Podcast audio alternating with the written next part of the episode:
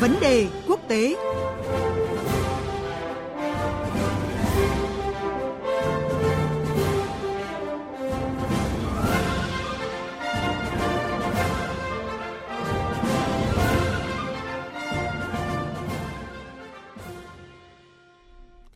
Thưa quý vị, thưa các bạn, hôm qua là một cột mốc quan trọng trong tiến trình Brexit đã kéo dài hơn 3 năm sau khi một cuộc chạy đua với thời gian nhằm giải quyết những vướng mắc cuối cùng. Anh và EU đã nhất trí về một thỏa thuận Brexit mới ngay trước khi các nhà lãnh đạo Liên minh châu Âu bước vào hội nghị thượng đỉnh. Chủ tịch châu Âu Jean-Claude Juncker đã gọi đây là một thỏa thuận công bằng và cân đối với cả hai bên.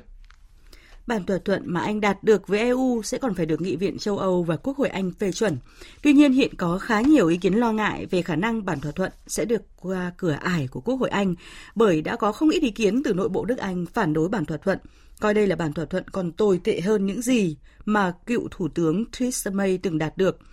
Cuộc trao đổi với anh Quang Dũng, phóng viên Đài Tiếng Nói Việt Nam, hiện đang có mặt tại Bruxelles của Bỉ, sẽ phân tích về những diễn biến đáng chú ý này. Xin chào anh Quang Dũng ạ. Xin chào biên tập viên Thúy Ngọc, xin kính chào quý vị thính giả. Vâng thưa anh, sau cuộc họp đến nửa đêm hôm qua theo giờ Bỉ thì cả Anh và EU đã có một cuộc chạy đua với thời gian để cuối cùng đạt được một thỏa thuận trước khi các nhà lãnh đạo châu Âu bước vào hội nghị thượng đỉnh. Vậy anh có thể phân tích cái điểm mấu chốt nhất giúp hai bên đạt được cái kết quả này được không ạ? À, ngày hôm qua, ngày 17 tháng 10 thì quả thực là một ngày căng như dây đàn tại thượng đỉnh Liên minh châu Âu. Khi đến gần hết buổi sáng thì bản thỏa thuận Brexit mới vẫn chưa thể hoàn tất và cùng lúc đó tại Anh thì Đảng Dân Chủ Hợp nhất Bắc Ireland phát đi một thông báo cho biết là họ sẽ không ủng hộ những nội dung mà Thủ tướng Anh Boris Johnson đang dự định thỏa thuận với Liên minh châu Âu. À, tuy nhiên thì ông Boris Johnson đã sớm có mặt tại Bruxelles và có cuộc thảo luận với Chủ tịch Ủy ban châu Âu ông Jean-Claude Juncker và sau đó thì đích thân hai ông Juncker và Johnson đã ra thông báo là đạt được thỏa thuận. Mấu chốt ở đây không phải là các vấn đề kỹ thuật của thỏa thuận bởi rất nhiều thông tin cho thấy là về cơ bản thì thỏa thuận đã được chốt xong trong đêm ngày 16 tháng 10,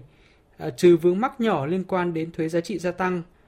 Cú hích quan trọng nhất giúp hai bên đạt được thỏa thuận như trưởng đoàn đàm phán Brexit của Liên minh châu Âu ông Michel Barnier công bố sau đó. Đó là lời đảm bảo từ phía ông Boris Johnson rằng ông sẽ có cách để thỏa thuận này được Hạ viện Anh thông qua. Nói cách khác thì sự đồng ý của phía Liên minh châu Âu đến từ một à, sự đặt cược chính trị mang nhiều yếu tố rủi ro nhưng như giới ngoại giao Liên minh châu nhận định là nếu như có một chính trị gia nào tại Anh có đủ sức thuyết phục được các nghị sĩ Anh chấp nhận thỏa thuận Brexit mới, thì đó chỉ có thể là ông Boris Johnson. Tuy nhiên thì chúng ta cũng cần phải ngược dòng thời gian một chút để thấy rằng là bước ngoặt lớn nhất mang đến thỏa thuận Brexit mới trong ngày 17 tháng 10 là cuộc gặp kín trước đó đúng một tuần giữa hai ông Boris Johnson và ông Leo Varadkar, thủ tướng của Cộng hòa Ireland à, tại miền Tây Bắc của nước Anh – À, trong cuộc gặp đó thì ông Boris Johnson đã đưa ra các nhượng bộ quan trọng. Đầu tiên, đó là không trao cho Đảng Dân Chủ Hợp nhất Bắc Ireland quyền phủ quyết các vấn đề liên quan đến Bắc Ireland. Và tiếp theo là vấn đề kiểm tra hải quan ở biên giới. Và cũng sau cuộc gặp đó thì ông Leo Varadkar đã đồng ý để cho Liên minh châu Âu bước vào các đàm phán sâu hơn với phía Anh. À, vâng thưa anh, trong chương trình vấn đề quốc tế vào sáng hôm qua thì anh cũng đã phân tích về vướng mắc cuối cùng giữa hai bên, đó là cái biểu thuế giá trị gia tăng giữa Vương quốc Anh và Bắc Ireland. Và cũng vì vấn đề này mà đảng DUP đã tuyên bố là không ủng hộ thỏa thuận giữa Anh và EU. Vậy thì theo anh, cái sự phản đối của DUP có thể tác động như thế nào đến cái thỏa thuận này ạ? Vấn đề về thuế giá trị gia tăng VAT thì cũng đã được nhắc đến trong bản thỏa thuận mới. Theo đó thì biểu thuế của Vương quốc Anh vẫn sẽ được áp dụng tại Bắc Ireland – Ờ, nhưng hải quan của Anh thì sẽ phải có trách nhiệm là thu thuế VAT đối với các sản phẩm từ một nước thứ ba đi qua đất của Bắc Ireland để tiến vào thị trường châu Âu. Ờ, ngoài ra thì các mặt hàng được miễn thuế VAT tại ờ, Cộng hòa Ireland thì cũng sẽ được miễn thuế tại Bắc Ireland. Nhìn chung thì đây là một chủ đề thuần túy kỹ thuật tương đối phức tạp nhưng lại được Đảng Dân chủ hợp nhất Bắc Ireland sử dụng như là một lá bài nhằm gây sức ép và đánh đổi lợi ích với chính phủ Anh.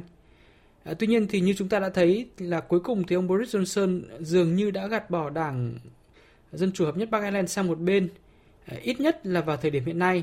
để có thể đạt được thỏa thuận với Liên minh châu Âu. Và dẫn đến việc là Đảng Dân chủ hợp nhất Bắc Ireland tuyên bố là sẽ bỏ phiếu chống thỏa thuận mới. Đảng Dân chủ hợp nhất Bắc Ireland hiện chỉ có 10 ghế tại Nghị viện Anh. Và về lý thuyết thì quyền lực của đảng này là không đáng kể. À, tuy nhiên thì cần nhắc lại rằng là vào tháng 6 năm 2017 thì nữ thủ tướng Anh khi đó là bà Theresa May à, đã có một tính toán sai lầm đó là tổ chức tổng tuyển cử sớm khiến cho đảng bảo thủ đánh mất đa số tuyệt đối tại Hạ viện Anh và buộc phải liên minh với Đảng à, Dân Chủ Hợp nhất Bắc Ireland để có đủ đa số. Vì thế nên bất cứ một sự phản đối nào của Đảng Dân Chủ Hợp nhất Bắc Ireland thì cũng có nguy cơ khiến chính phủ của Đảng Bảo thủ mất đi đa số ủng hộ,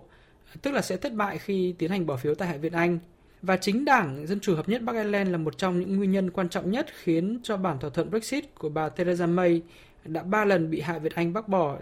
À, ngoài ra thì quyền lực của Đảng Dân Chủ Hợp nhất Bắc Ireland thì còn nằm ở quan hệ rất mật thiết giữa đảng này với một nhóm mang tên là nhóm nghiên cứu châu Âu, à, tức là cánh hữu bảo thủ nhất. Nhóm này thì có hơn 20 ghế trong Nghị viện Anh và hầu như là luôn cùng quan điểm với Đảng Dân Chủ Hợp nhất Bắc Ireland. Vì thế nên nếu như Đảng Dân Chủ Hợp nhất Bắc Ireland chống lại ông Boris Johnson, thì kéo theo đó cũng sẽ có khoảng hơn 20 nghị sĩ khác chống lại ông Johnson. Vâng, chúng ta biết là sau khi đạt thỏa thuận với EU thì ông Boris Johnson sẽ phải mang thỏa thuận quay trở lại với cửa ải quốc hội.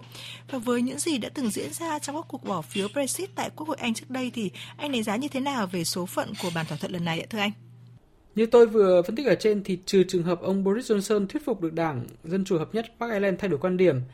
nếu không thì khi đem ra bỏ phiếu tại Hạ viện Anh vào ngày mai 19 tháng 10 thì thỏa thuận Brexit của ông Johnson sẽ phải nhận ít nhất là 10 phiếu chống từ phía Đảng Dân Chủ Hợp nhất Bắc Ireland, cộng thêm với đồng minh của đảng này. Tuy nhiên là thực tế là kể cả khi có được sự ủng hộ từ phía Đảng Dân Chủ Hợp nhất Bắc Ireland, thì theo tính toán, hiện tại ông Boris Johnson vẫn thiếu đến gần 30 phiếu nữa. Lý do đó là vì vào tháng trước thì ông Johnson đã quyết định khai trừ 21 nghị sĩ của Đảng Bảo thủ.